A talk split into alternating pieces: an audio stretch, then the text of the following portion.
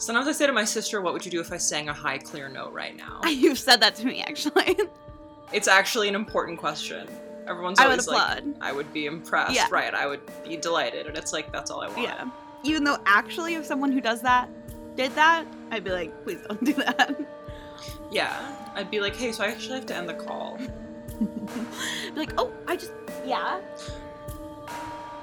Sorry, there's just hold on one second. What was that? Sorry. Wait, did you hear her? What's your name? My name is Augusta, My name is Eva. and this is the Phenomena podcast. Thank you guys for being here. It's so nice of you. It's literally so nice of you. Thank you for taking time so out of your busy day to join us on this spiritual journey. Should we start with an affirmation? Take time to sit in your body and and really experience the words as you say, I am worthless. I am going nowhere. Take time to sit in your body and really think about why it hurts and what you did to lead to that point. mm-hmm. Blame yourself. Blame yourself. Tell yourself you forgive yourself, then laugh in your own face. Gotcha. Throw throw white wine in your own face. Apologize. throw white wine in your own face. But I've done it. What are we normalizing today, ladies?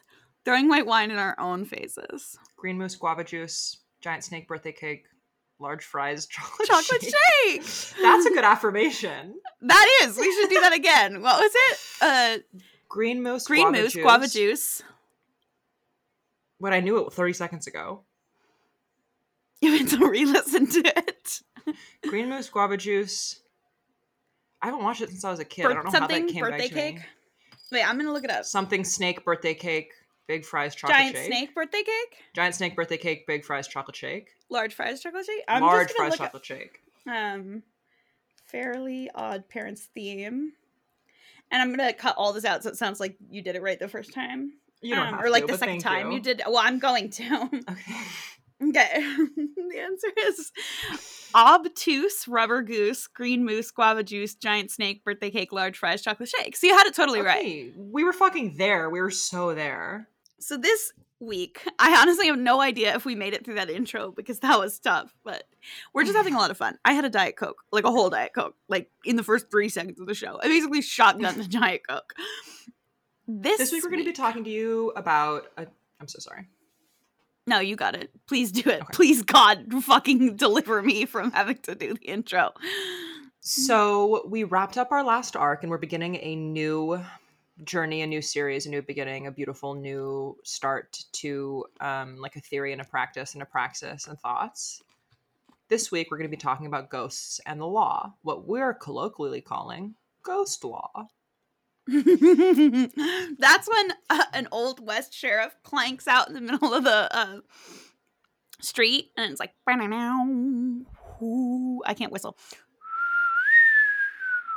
And he's like, there ain't room enough in this ghost for two of us. I just wanted to do something that didn't make any sense. what? Okay. What I like about that joke is that it makes so little sense that it actually should be illegal and I could take you to court for it. So in a way, So, ghost law, as it's known in this podcast and this podcast only, basically means anytime that, you know, written articles of government or most often court decisions uh, discuss the realm of the supernatural in, to any capacity. yes. So I would like to clarify an important point up top. Ghost law Mhm. is not the litigation of ghosts. It is not like Yeah, you can't sue a construction law. Right. This is we're not Mhm. talking about cases of people suing dead people. This is cases that in So some that you can do. Yes, but it's not considered ghost law. It's not Um, considered ghost law. It's a state law. That would be is. so funny if we were like, yeah, we're just going to be doing a state law for an episode. Yeah, we're just talking about suing Dr. Seuss's estate, which I am doing. right, of course. The Phenomena podcast versus the United States of America versus the state of Dr. Seuss. It's a Mexican standoff. now we're back in my ghost town. we don't have jurisdiction. I can't. I'm trying to do a whistle. Okay, go on. I can't whistle because Uh, I'm too uptight. My whole face is just like I always have cyanide poisoning. I can't whistle. I'm from New England. Literally. So ghost law is law which can I mean it's a term that it's not we didn't make it up but it's basically made up it's not an existing thing. What we're considering for the scope of this episode is that ghost law is law in which the supernatural plays a minor like a minor or major role in the litigation in terms of whether the litigation Mhm. is won or lost. So essentially court cases and decisions, yes, in which whether the ghost exists or not or whether the ghost stories are true or not has an important role in the court case being decided. yes, the ghost is in some way um, a legal actor or um, a circumstance that is considered by the law Yes. to be happening. So I think we we identified three major situations where we see this, right? Yes, and and before we get into the three major situations in which we see this, I do want to say uh, we're gonna talk about America. A lot of ghost law happens in other places, um, but we're gonna talk about America again. That's the scope of this podcast, and then also we're not gonna talk about um, the way that like the like native spirit quote unquote like appears in American uh, legislature. Um, because that is like a whole episode worth of stuff that we can talk about another time. Beyond the scope. Yeah. Beyond the scope. So another day. Yeah. The major places where I saw it, I think Mhm. big first one, biggest one, haunted houses. Yeah, absolutely. So that is the biggest place to start. Yeah, I think we should start there, don't you think? Totally. What did you find on haunted houses? Well, I closed all the pages. I closed all the tabs on my computer like an idiot before opening this. But I I'm- can tell you about Stambovsky versus Ackley if you'd like. Yes, that's what I was going to bring up. I'd love that. Hi, um, this is Editing Eva. Um, I'm just here to say that in the upcoming segment, I get a few facts wrong. Um, the haunting took place between 1978 and 1989, um, and the case was argued in 1991. And the correct spelling and pronunciation of the plaintiff and the, I guess, defendant is Stambovsky, S T A M B O V S K Y, v. Ackley, A C K L E Y. Not Sandovsky, and it wasn't in the 60s. Uh, but I stand by the anthropological analysis that we did, and this episode is still really good. I know it's a bit long, but please stick around because you will laugh and you will learn a lot. And I love you, and thank you for listening, and enjoy. So Stambos- v. Ackley, um, also I which I think is called like the Ghostbuster case in um in like legal whatever, uh in like everyday parlance. Uh, that is how it's known, even though it has nothing to do with Ghostbusters. So in Nyack, New York, there was a house, and a woman named Ackley lived there. That was her last name. Don't remember her first name. And she experienced between 1967 and 1970 or so Uh, That is not correct. a lot of symptoms of haunting in this home. So she said that um, there were ghosts interacting with members of the family, that grandchildren were receiving gifts of baby rings from ghosts that Mhm. like disappeared later, and that the ghost would wake up her daughter by shaking her bed and scaring her and like shouting at her. And that when spring break arrived, her daughter was like, I don't have to wake up early. I'm going to sleep in. And her bed wouldn't shake. So it was like the ghost wanted them to stay in the house. Those are the major Thank things you. that she that she talked about. Absolutely. Yes. So they interacted with these ghosts, um, and it wasn't entirely negative, right? So it wasn't Right. like, even though it is scary to imagine that there's a force in your house shaking your bed and stuff, it wasn't like they were breaking things or throwing people out the window or anything. It was like leaving little gifts and shaking your bed. Shaking your bed, not so good, but not like inherently violent. Yeah. Um so she started writing in to local newspapers and so she like contributed these stories talking about how um the daughter when she had spring break like announced to the house like hey I have spring break I don't need to get up like please don't shake the bed and they didn't shake the bed and um the stories about the rings coming and going and she even submitted a story about it to Reader's Digest. I guess Reader's Digest like solicited haunted house stories. Um, and she submitted to like one of their columns this the story of her house. So that was LaHoussier, the sort of the precedent for the court case later, because then she went on to sell the house and she and the real estate, um, the realtor, the real estate people, they knew about these because it was locally famous. And so they sold the house for $650,000 to a man from New York City. And of course, the guy from New York City, he didn't know that in Nyack and the local area that this house was pretty famously haunted. I mean, there's if you hadn't read that one Reader's Digest article, there's no way anyone outside of the town would necessarily know this. Um and so he paid a down payment of like thirty thousand or forty thousand dollars. Then he learned. Do you know how he learned? Did he learn from the paper or from a local? Mm, I think someone told him. Okay, so somebody told him, well, that house is really haunted. So then he didn't uh, go through with the closing.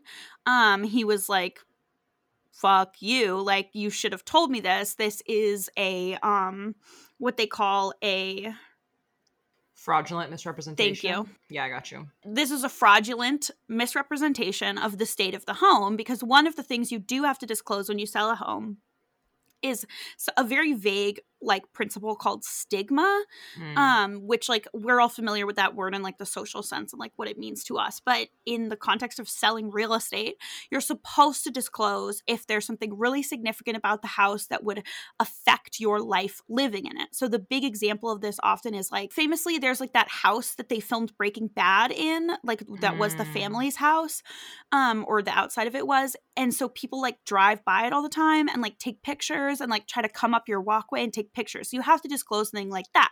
Like if you lived in the drake and josh house or something they'd have to disclose that because that affects your ability to enjoy living in the house.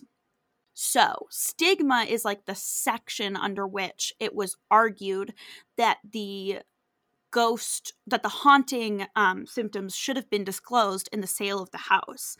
And they ended up winning the case um, and it was determined that there was a fraudulent misrepresentation, and they had an estoppel put on on the sale, which an estoppel, E S T O P P E L, is basically like when you're allowed to break a contract, like Hmm. without facing any of the consequences outlined in the contract. This contract being sale of the Right. home.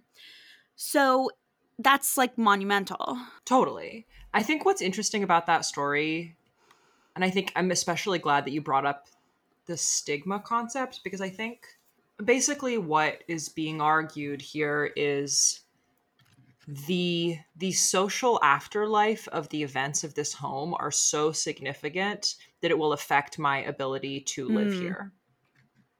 Mhm. Like that's the thing that unites the Breaking Bad example and the Drake and Josh example. It's also commonly the case if like I think this is from what I could read um there are other examples of this like sometimes if if there are like sex offenders living nearby like this is a big deal with the sex offender registry if there's like a very Mhm. famous if there's Mhm. like lots of violence nearby or Mhm.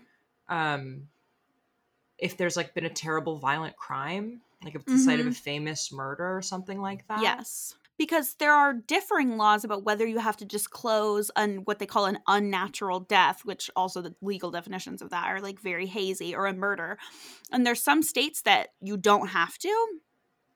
But in all states, if you're directly asked and you're aware of the information, you have to answer to the best of your awareness. So that would be a state like Massachusetts, for example. In Massachusetts, if you buy a house and it was the site of a grisly murder, they don't have to tell you. But if you ask them, have has anything bad happened in the house, they have to tell you. Right. What's interesting about this is that, yeah, we're seeing the way that ghosts as a form of social life and ghosts as Mm. truth and ghosts as a form of going back way back to our tourism and ghost tours of New York City episode, which is very connected to this one, how those three things come together, right? Right. It's not just that this guy didn't want to live in a haunted house, it's that this house was haunted to the point that it was a feature Right. like the ha- the haunting of the house had created uh differing financial circumstances for the previous owner because she had made money and fame off of the house being haunted. And she had been doing haunted tours and like media stories. And i think what the court said based on what i could read of it was that because she had participated in creating it as a haunted house to the public Mm. And the house had been not marketed then as a haunted house there was like that's like a predatory selling practice Mm-hmm. This is where it interacts with the idea of the ghost. Really, is like it's kind of shot. It being the decision. So the decision was a um it was a majority decision, meaning three out of the five. Ju- he actually lost at first. Sorry, I should have said that. Sandowski, who's the guy who bought the house, actually lost at first, um, and then he appealed it. And then um, at appeal, it went before five judges in the Supreme Court of New York, and um, or the appeals court. Um, and the majority decision was only uh, issued by three of the five judges. So it's actually like that's as close as you can get to not winning when it's a majority uh, rule case. So the decision is what I mean when I say it. So the decision comes up really close to the idea of it being haunted without ever saying that the house is haunted because I think casting a vote in this case uh, deciding to side with Sandowski is already to a certain degree like a little bit polemic. I mean, a judge is a judge, an appeals court judge is an elected position, so it's very much a political position. So it's already like there's some there's some bizarre weight to casting your vote to be like, oh, this guy should have been informed that his house was haunted before he bought it. So I think that's part of what makes like the decision the the language of the decision so delicate. And what the language of the decision really says is because she made it public, it's real. And because other people in the neighborhood Yes. believe that the house is haunted, yes he should have been informed which is so interesting because it's like it codifies the idea that if enough people believe something is true it becomes essentially true and it's one of the only times that that's written in the law because this isn't criminal law right? In criminal law there's a finding of fact. This is contracts which Yeah, is like property an idea of like good faith kind of Right. more. So it's like you'll never find in criminal law somebody being like well everybody believed it so it was as good as true. Right. That's not the case. That's only going to happen in a civil court civil case if you're talking about like defamation or something. Yeah. And even in a defamation case that's going to be evidence that supports a case of saying that something was bad. It's not going to be in the decision they say well a lot of people believe it so it's true. I mean that's crazy. Right. I mean, I think that in from what I know of contract law, from having worked at a law firm for six months and listening to some podcasts and doing some research, not a lawyer, but you know, former legal assistant, the idea of value is really important mm-hmm. when you think about contract law. The Mm. the potential value or the perceived value of something is constantly being adjusted and changed and in flux and dealt Mm. with by the way that the world perceives that thing which is why Mm. you can do something like sue for de- defamation or you know loss of income perceived loss of income because you can project that you should have been making this much but because someone said this horrible thing about you you weren't booked on tours or shows or cruises or whatever and so you lost income because Mm-hmm.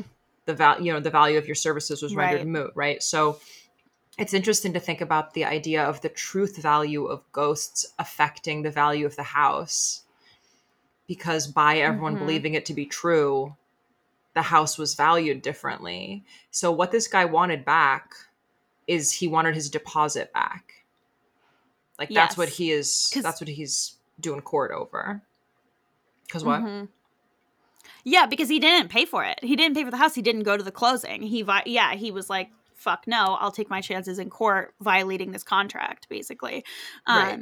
and then they took him to court for whatever the terms of violating the contract were. One, he appealed, um, and got back. Yeah, it's just so strange. Like it almost touches the idea of like a tulpa, which if you've ever seen Supernatural, dear listeners, the episode with Paris Hilton, um but yeah, tulpa is like a pretty commonly known supernatural phenomenon and that's the idea that something an, an entity can be essentially created out of like concentrated willpower of people thinking about it and like sending energy towards it in that sort of way Um, so you can basically like manifest an entity. Um, so Slender Man, we talked about a little bit, like that would be sort of the classic like contemporary tulpa, but I believe that the term does originate in like a true spiritual um belief uh, or like a spiritual practice that has to do with like it's in a specific spiritual belief that is um in the Caribbean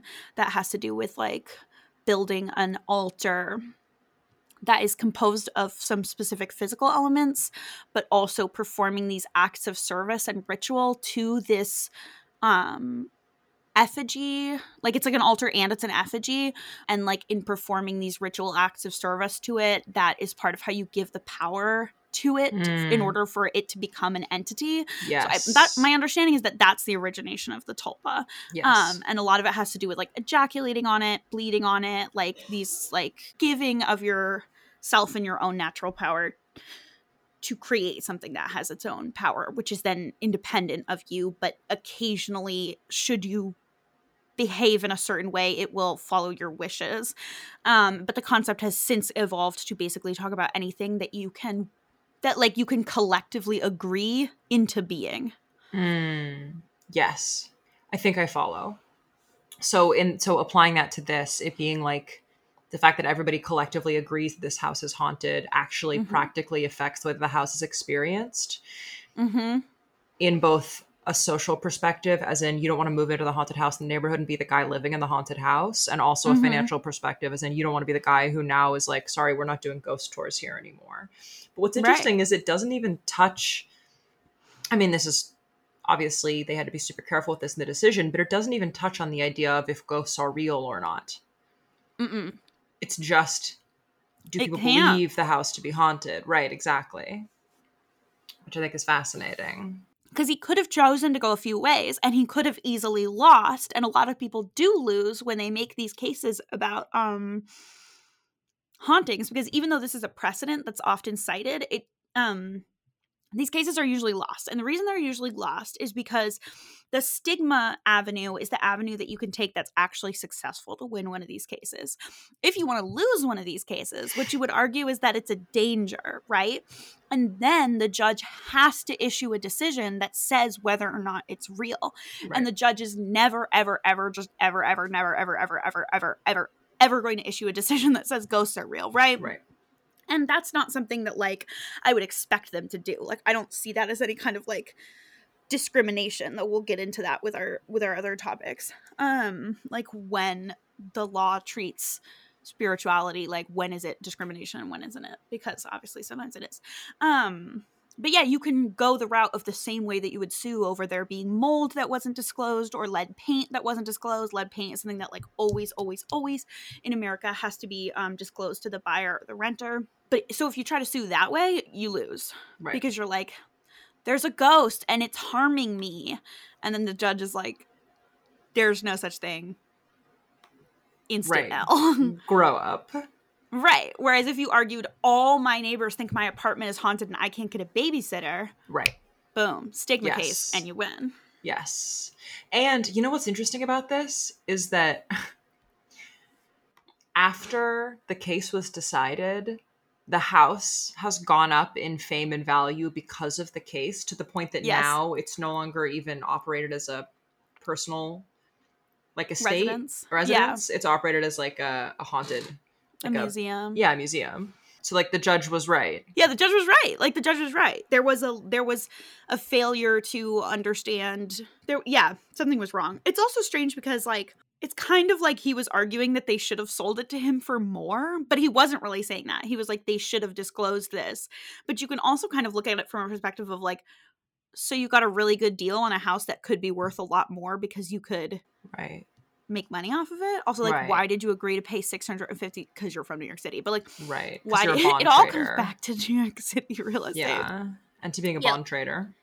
Yeah. Was he? Yeah. That's funny. So that's Sandovsky v. Ackley or Ackley v. Sandovsky, um, which is basically the precedent for the idea that people have now that people quote unquote have to disclose if someone was murdered in your house. Right. They don't. They absolutely don't. You can ask them was someone murdered in this house, and in most states, but not all, they have to give you a truthful answer. But like if your house is super famous as the site of a murder. Then they they do have to tell you that. If it's going to affect your quality enjoyment. Yeah, and enjoyment of the home. and if it affects the property value of the home. I mean, that's the thing that's interesting about it is that like this yes. this makes the house worth more. Like that's Yeah. why I mean as you're saying, the go it's it's it's a judgment on the material conditions uh like it's a judgment on the social conditions of the world and how that affects the contract. Mhm. Which is sounds so ephemeral, but it's basically just like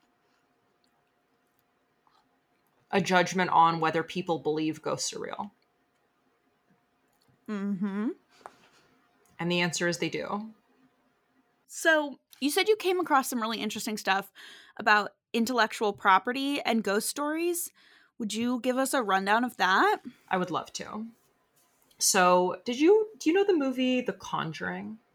I do know the movie The Conjuring. It's Yes. based on the real experiences of a family who lived in central Connecticut, like Yes. fucking most movies. Yes, it is. The Conjuring is uh it's like a franchise, it's more than one film, and it's about uh, paranormal investigators named Ed and Lorraine Warren who are real people who as Eva said lived in central Connecticut and worked as a husband and wife team uh, in as real life ghostbusters essentially.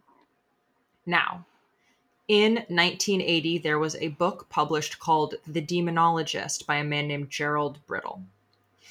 Brittle has sued Warner Brothers or brought a suit against Warner Brothers for $900 million, claiming that he basically owns the right to the Warren story being told because he had an agreement with them that prohibited them from entering into a motion picture deal without his consent. So, what he's claiming is that because he wrote a book about this couple in 1980 and published it, that now their life work is his underlying IP, his underlying intellectual property, because he's already published it. And so he's saying The Conjuring, the movie, is a, well, he's saying two things. One, that The Conjuring, the movies are ripoffs of his book, but also that even if they're not ripoffs of his book, he still has the rights to that story, and the story can't be retold retold without telling him because he's entitled to basically first first dibs on that IP. Now, this lawsuit was filed in, I believe, 2016, and it was heard in 2017. Warner Brothers was obviously not happy. They kept trying to have it dismissed. So interesting. I hadn't heard of this at all.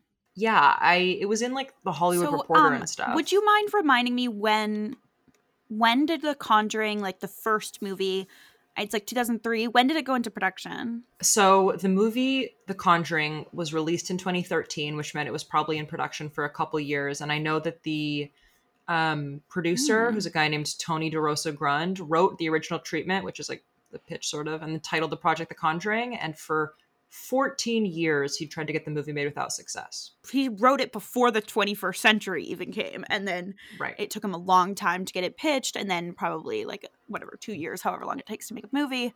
So Yes. this had been in the works for a considerable amount of time before this guy put together the sorry, remind me his name who put together the lawsuit. uh, the guy who put together the lawsuit was named Brittle, Gerald Brittle. Brittle. Yes.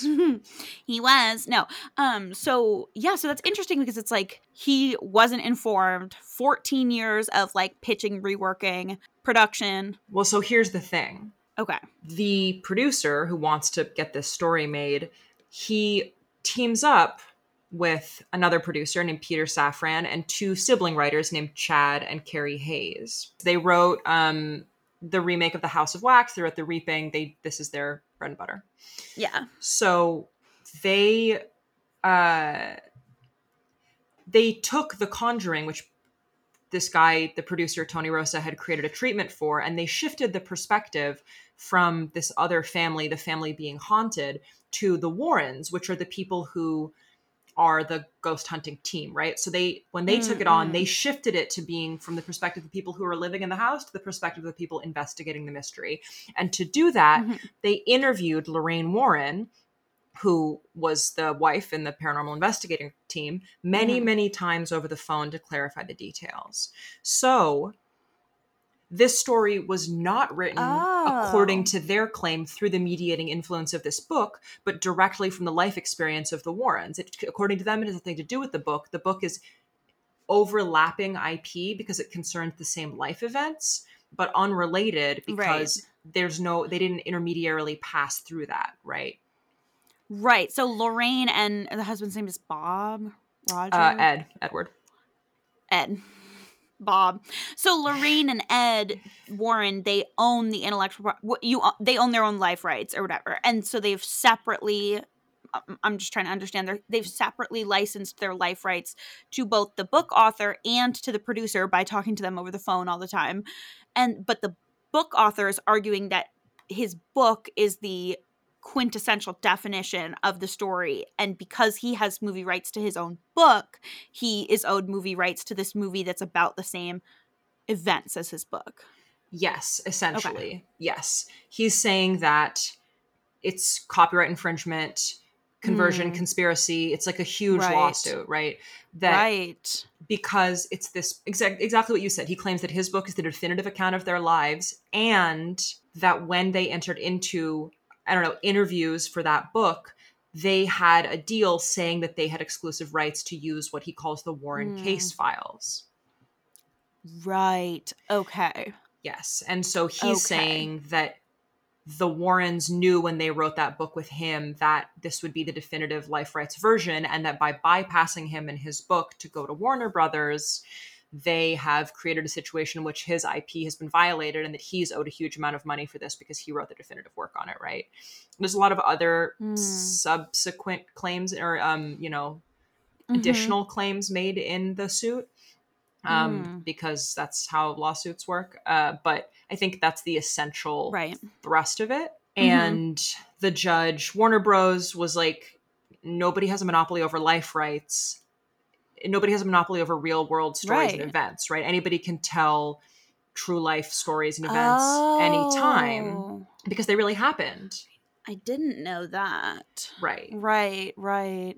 And that if Brittle doesn't have documentation showing that he entered into an exclusive agreement with them, and if they don't have anything showing that they were basing this off his book, which they claim they don't, that they're just basing it off what really happened. mm-hmm. The same way that a million people can make a movie about like the JFK assassination or like World War II.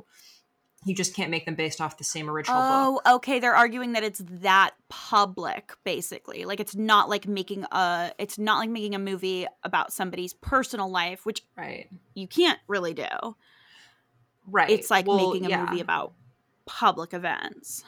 they're arguing that it really happened so they're allowed to tell the story of it from their perspective Oh, because it's not a story, it's what really happened. because it's real Oh, that's so interesting. So, Right. what's the status of the litigation or So- negotiation at this time? warner bros settled uh and it's actually such a crazy story okay so Okay. it's also new line cinema was attached as well they were part of the suit so it's warner bros new line Mhm. cinema this guy gerald brittle so they so he sued in 2016 i'm reading through this to make sure that i get this absolutely right brittle the guy and new line the you know the company that is the like smaller subsidiary of warner bros that's doing this mm-hmm. released a joint statement, and I'm going to read you the joint statement. So, this is obviously through their attorneys. Mr. Brittle has agreed to dismiss his lawsuit against New Line and its affiliates with prejudice, as the parties announced on the record in open court last week. Mr. Brittle realizes this filing was a mistake and that New Line has no liability and did nothing wrong. New Line has remaining counterclaims against Mr. Brittle, and the par- parties are working to resolve those as well. Wow. Now, here's where it gets fucking crazy. At the same time as this happens, someone begins to email studio execs claiming that the Warrens, the family they're basing the movie off of, were involved in a brutal decades long affair, like an extramarital affair with a woman that began when she was 15 years old. That the Warrens together were hiding an extramarital affair that he was having with a child Okay. because it was Wow. bad for their public image. Right, which it would be. So Brittle claims that he wasn't in control of the lawsuit, that there was someone behind the scenes manipulating him to do this lawsuit. And do you know who he claims it was? It was Tony DeRosa Grund, the original Conjuring producer who tried to get things produced for 14 years, who was cut out of the project. And he was the one emailing about the affair too. Yep. He's been in his own legal battle with Warner Brothers for years. And Brittle claims that he's the person who hired lawyers and funded litigation because this is incredibly expensive. This guy didn't make his money. Yeah, of course, Brittle didn't yeah. make his money off of this book that nobody's read. So he Right. says that this producer was the one who helped draft the complaints, responded to discovery requests, instructed attorney not to produce documents, which is like the most illegal thing you can do in litigation is like Super not give them the legal thing you documents can do. Yeah, Yes. not- Produce discovery. Yeah. So here's a statement from him. Based on a review of text messages between Mr. DeRosa Grund and my attorney, I understand that he even threatened my attorneys that if they sent information from me without him seeing it first, they would be fired, says Brittle in a declaration. So, a declaration to the court. When my attorney informed Mr. DeRosa Yeah. Grund that I was the client and needed to approve discovery responses, Mr. DeRosa responded, Good, then get Gerald the fucking pay you. And then stated, Oh, yeah, he doesn't have a pot to piss in. And I forgot. Insane. That's really insane. Right. So, That's really insane. and then DeRosa Grund, the producer, sends in a document to the Hollywood Reporter saying that he wasn't a puppet. He wanted to enter into this suit. He believed this. This is a campaign by New Line against me because I knew the truth about these people. I knew that they're sexual predators. I'm the ones who've been try- who's been trying to raise the red flags. Blah blah blah. So it's super ugly, and like Are they sexual super crazy. predators? I don't know. They had the court that case hasn't been even decided yet. But I think for for our purposes, what I think is really interesting Mhm. about this lawsuit, besides the fact that it's obviously incredibly juicy and crazy and insane and amazing, is the idea that real events are no one's intellectual property. And for that to be true, you have to believe that what happened with the Warrens was once again real enough in a social capacity that it was real to the people it was happening to. Right. I mean, they really went to the house. They really did the set up the investigation. Exactly. They did, but I think that you they really got a call. Yeah. yeah.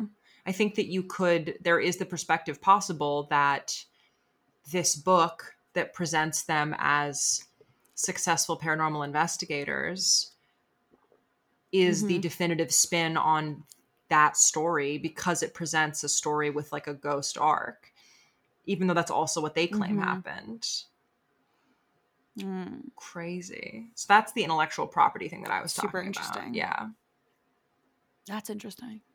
It's also just insane.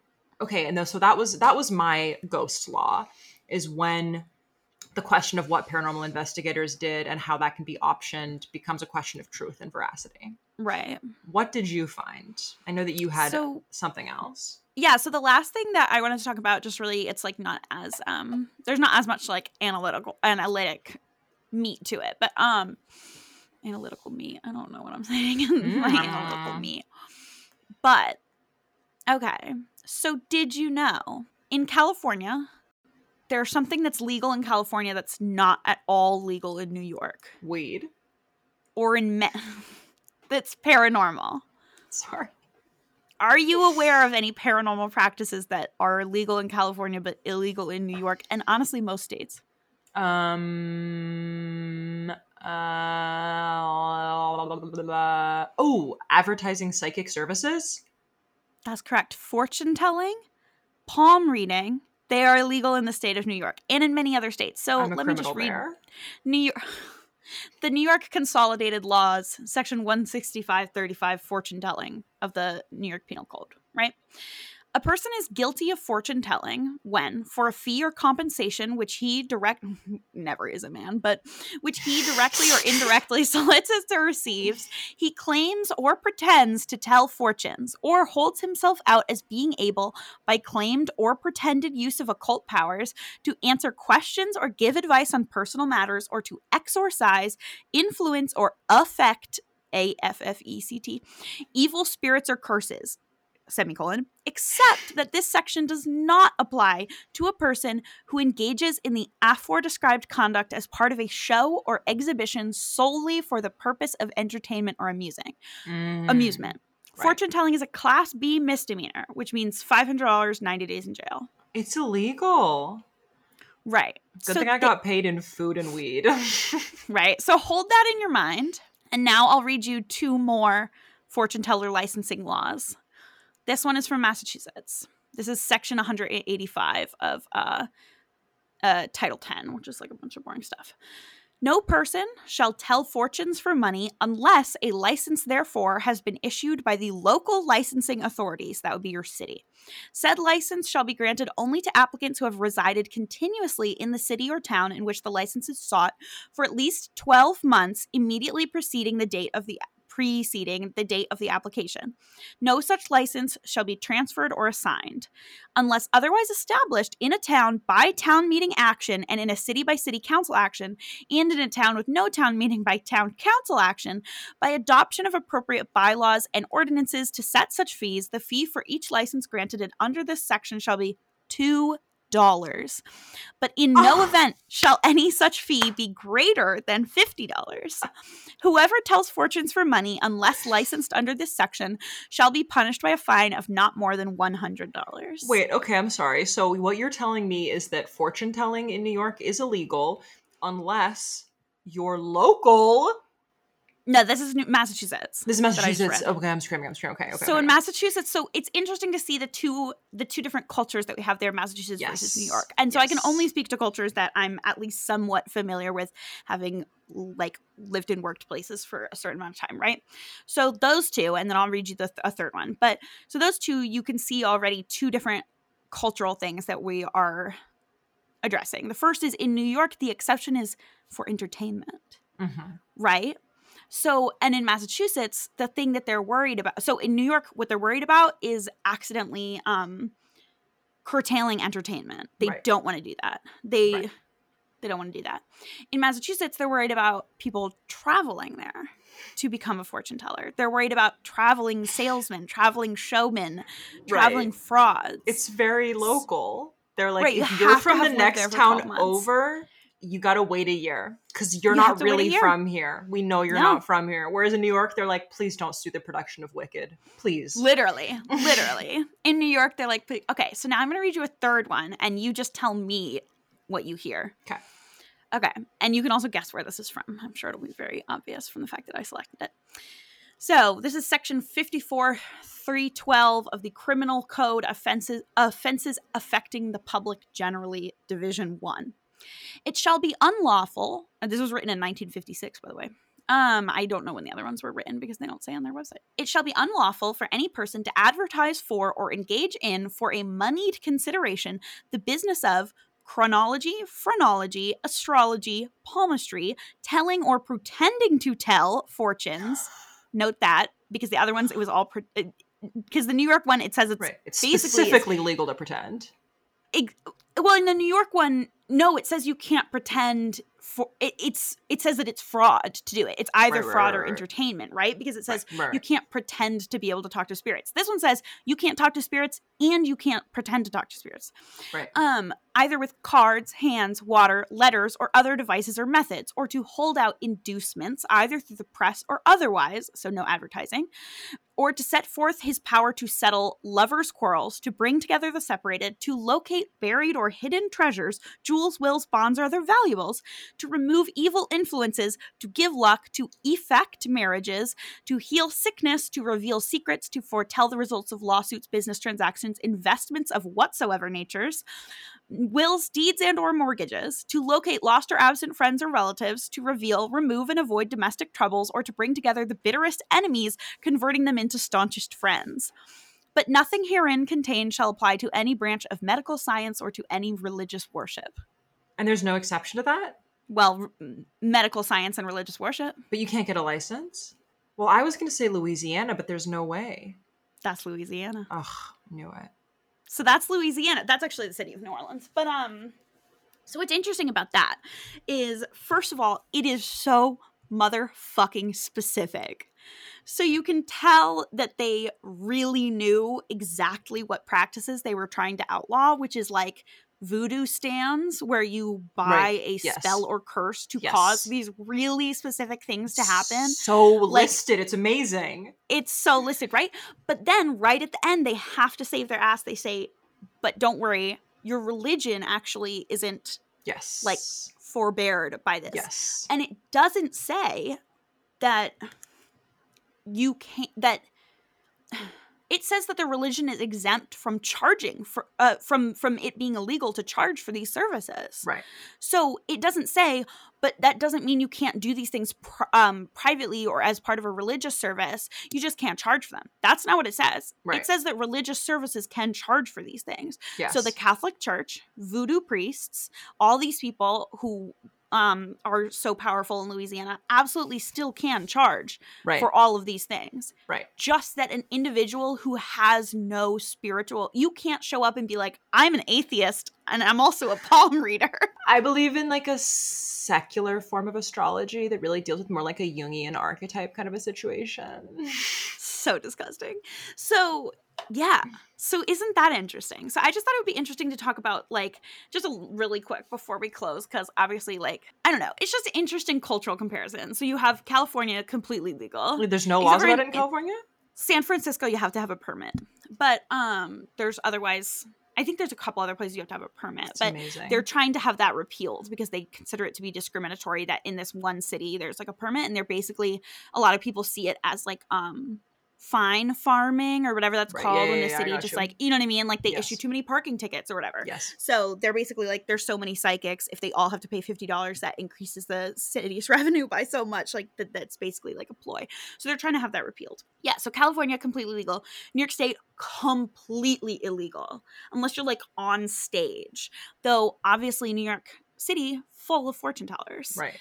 Then Massachusetts you can have a permit, but you have to be like a good old boy. Like you can't actually be an immigrant from like Haiti or Puerto Rico and like have a spiritual practice that involves fortune telling and then Right. get money from that. You have to be like You have to be a pilgrim. you have to be like an old timey pilgrim. You Like have to have like a buckle hat. yeah. You literally have to have a buckle hat. You have to be like on the like middle school lacrosse team. Right. Or you can't do it. If you have more than 15 cousins in the surrounding area, then fine, you can tell a fortune. Right. And then in Louisiana, oh, uh, yeah, and like also, yeah, so like no traveling fraudsters. And then in Lu- Louisiana, I think part of it is to protect against people flocking there to start a business to do that. Because I think in the 50s, there was a lot of panic about the counterculture in New Orleans, um, Mhm. which there continues to be because there it's just such a strange like relationship between the conservative government and the um not even liberal, just bizarre people that live there, um, with peace and love. Um, yeah, I think there's a lot of panic about counterculture there, and Yeah. like all these people, like all these people of color, all these queer people, like flocking to Right. the area. And I think one of the things they do to try to stem that is like to outlaw a lot of like business practices that were Mhm. popular with those groups. Um, but then obviously they couldn't they either it's just interesting because it's like either they felt like they couldn't stop the the diocese from doing exorcisms and from doing things like um basically like a prosperity gospel like illegal prosperity stuff that is not illegal but like very like sick and twisted in my opinion like prosperity gospel stuff or were they trying not to have a riot because they were basically outlawing voodoo like right. Or both. it's hard to say yeah. or both Yeah, I mean, it just seems like the once again, it's an interesting question of truth and veracity, right? Like, mm-hmm. why is it that you make an exemption for religious practice and even allow people to charge for it, but not, but don't let people reg like operate businesses which do that in a hedonistic or superficial way? right because you don't feel that you have the ability, the right, the backup, the moral standing to dictate that religious practice is false, but you're able to point out like but you're able to outlaw commercial practice because you're able to say that that is right unethical even if you can't make a truth claim about it. Fascinating. it's so weird because it's like it almost says well in some of the places i think in new york it does say this isn't true so you can't say that you're doing it that's fraud it's Right. like snake oil but in louisiana it kind of says like it's illegal to tell someone their future right. unless it's part of your inherent sp- spiritual worship that's protected under already protected under federal law. Yeah, it puts like a lot of truth value on it. It's like this is so important that we actually have to regulate it because otherwise people are going to misuse and abuse this.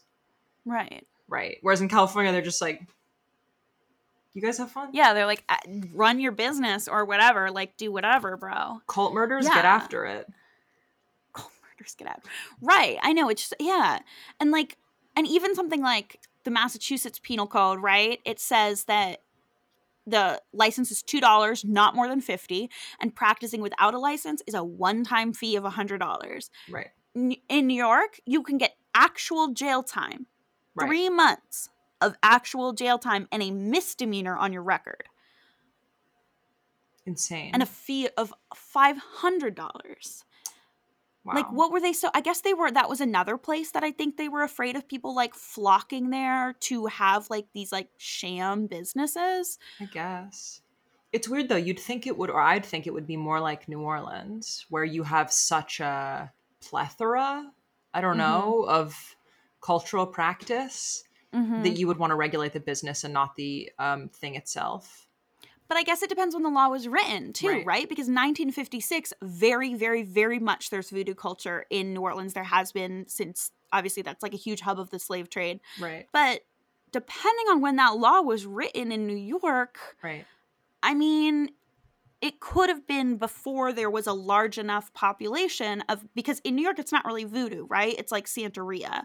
Um, or that's my like whatever um anecdotal experience of uh fortune telling and other like for sale spiritual practices. I know that's like super loaded in New York, but basically what I'm saying is like there may not have been Cubans and Puerto Ricans in New York City when they wrote this law, in which case they're talking about like Italians pretending to be Romani with like a big you know, it's like just so interesting to think about. Like I wish I knew when that law was written because the fact that the New Orleans one was written in 1956 I feel like gives me a lot of information. Right.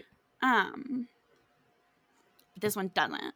Right. I will tell you it's right in between fraudulent accosting, which is like you can't hold people, and criminal possession of stolen property in the fifth degree, which is pretty funny.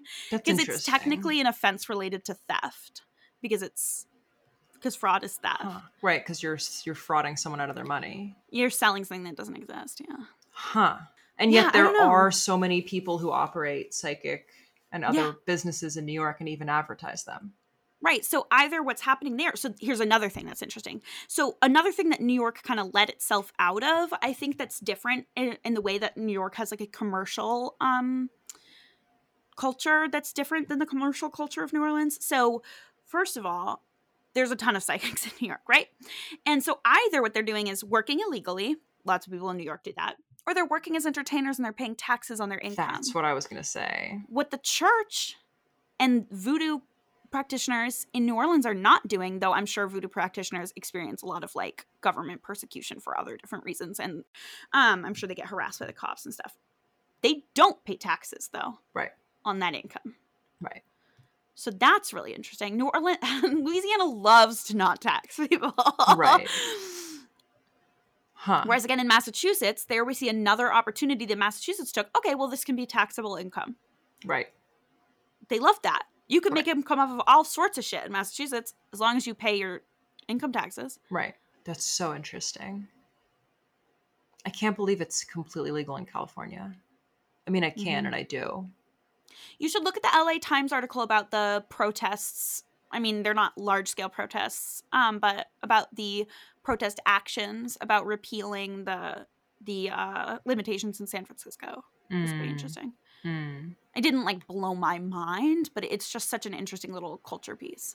Yeah. Okay, I want to say two more things. I don't I know I see that we're like reaching towards the time, but I just want to say two more things. One, Yes. did you catch that one of the things in the New Orleans um fortune telling law was phrenology? Yes. And I was So- thrown. Right? Phrenology and palmistry, I guess both just being the idea that they look at your body and tell you things that your body says about you. Right. And then the second thing I want to say about California, actually, that I forgot until right now that's super interesting. Actually, necromancy is legal there. Huh. Specifically, the law allows for communication with and raising of the dead. This is such a godless state, to be honest. I mean, pop off severely, frankly. But it's like Crazy. there are states who would have a civil war before Yeah. necromancy was legal. yeah. I mean, Louisiana and Massachusetts both being Florida. I wonder how that got written into law. It's a very good question, my friend. Do you have any psychic services that you would like to advertise before this podcast concludes? Oh Ah, wait. ha, ha, ha. entertainment purposes only. Ah.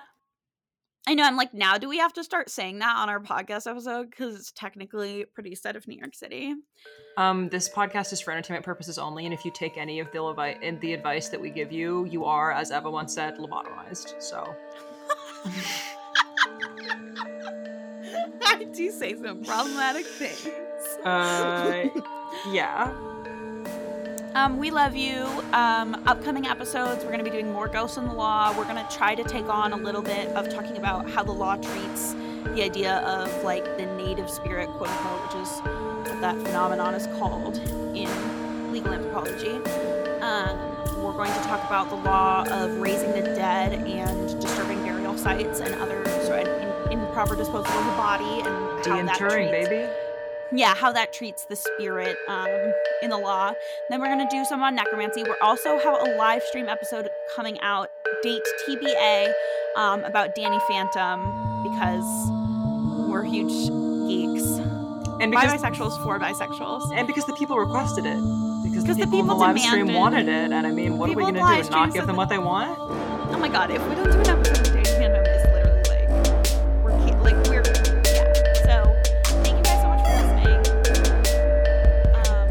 haunted weekend.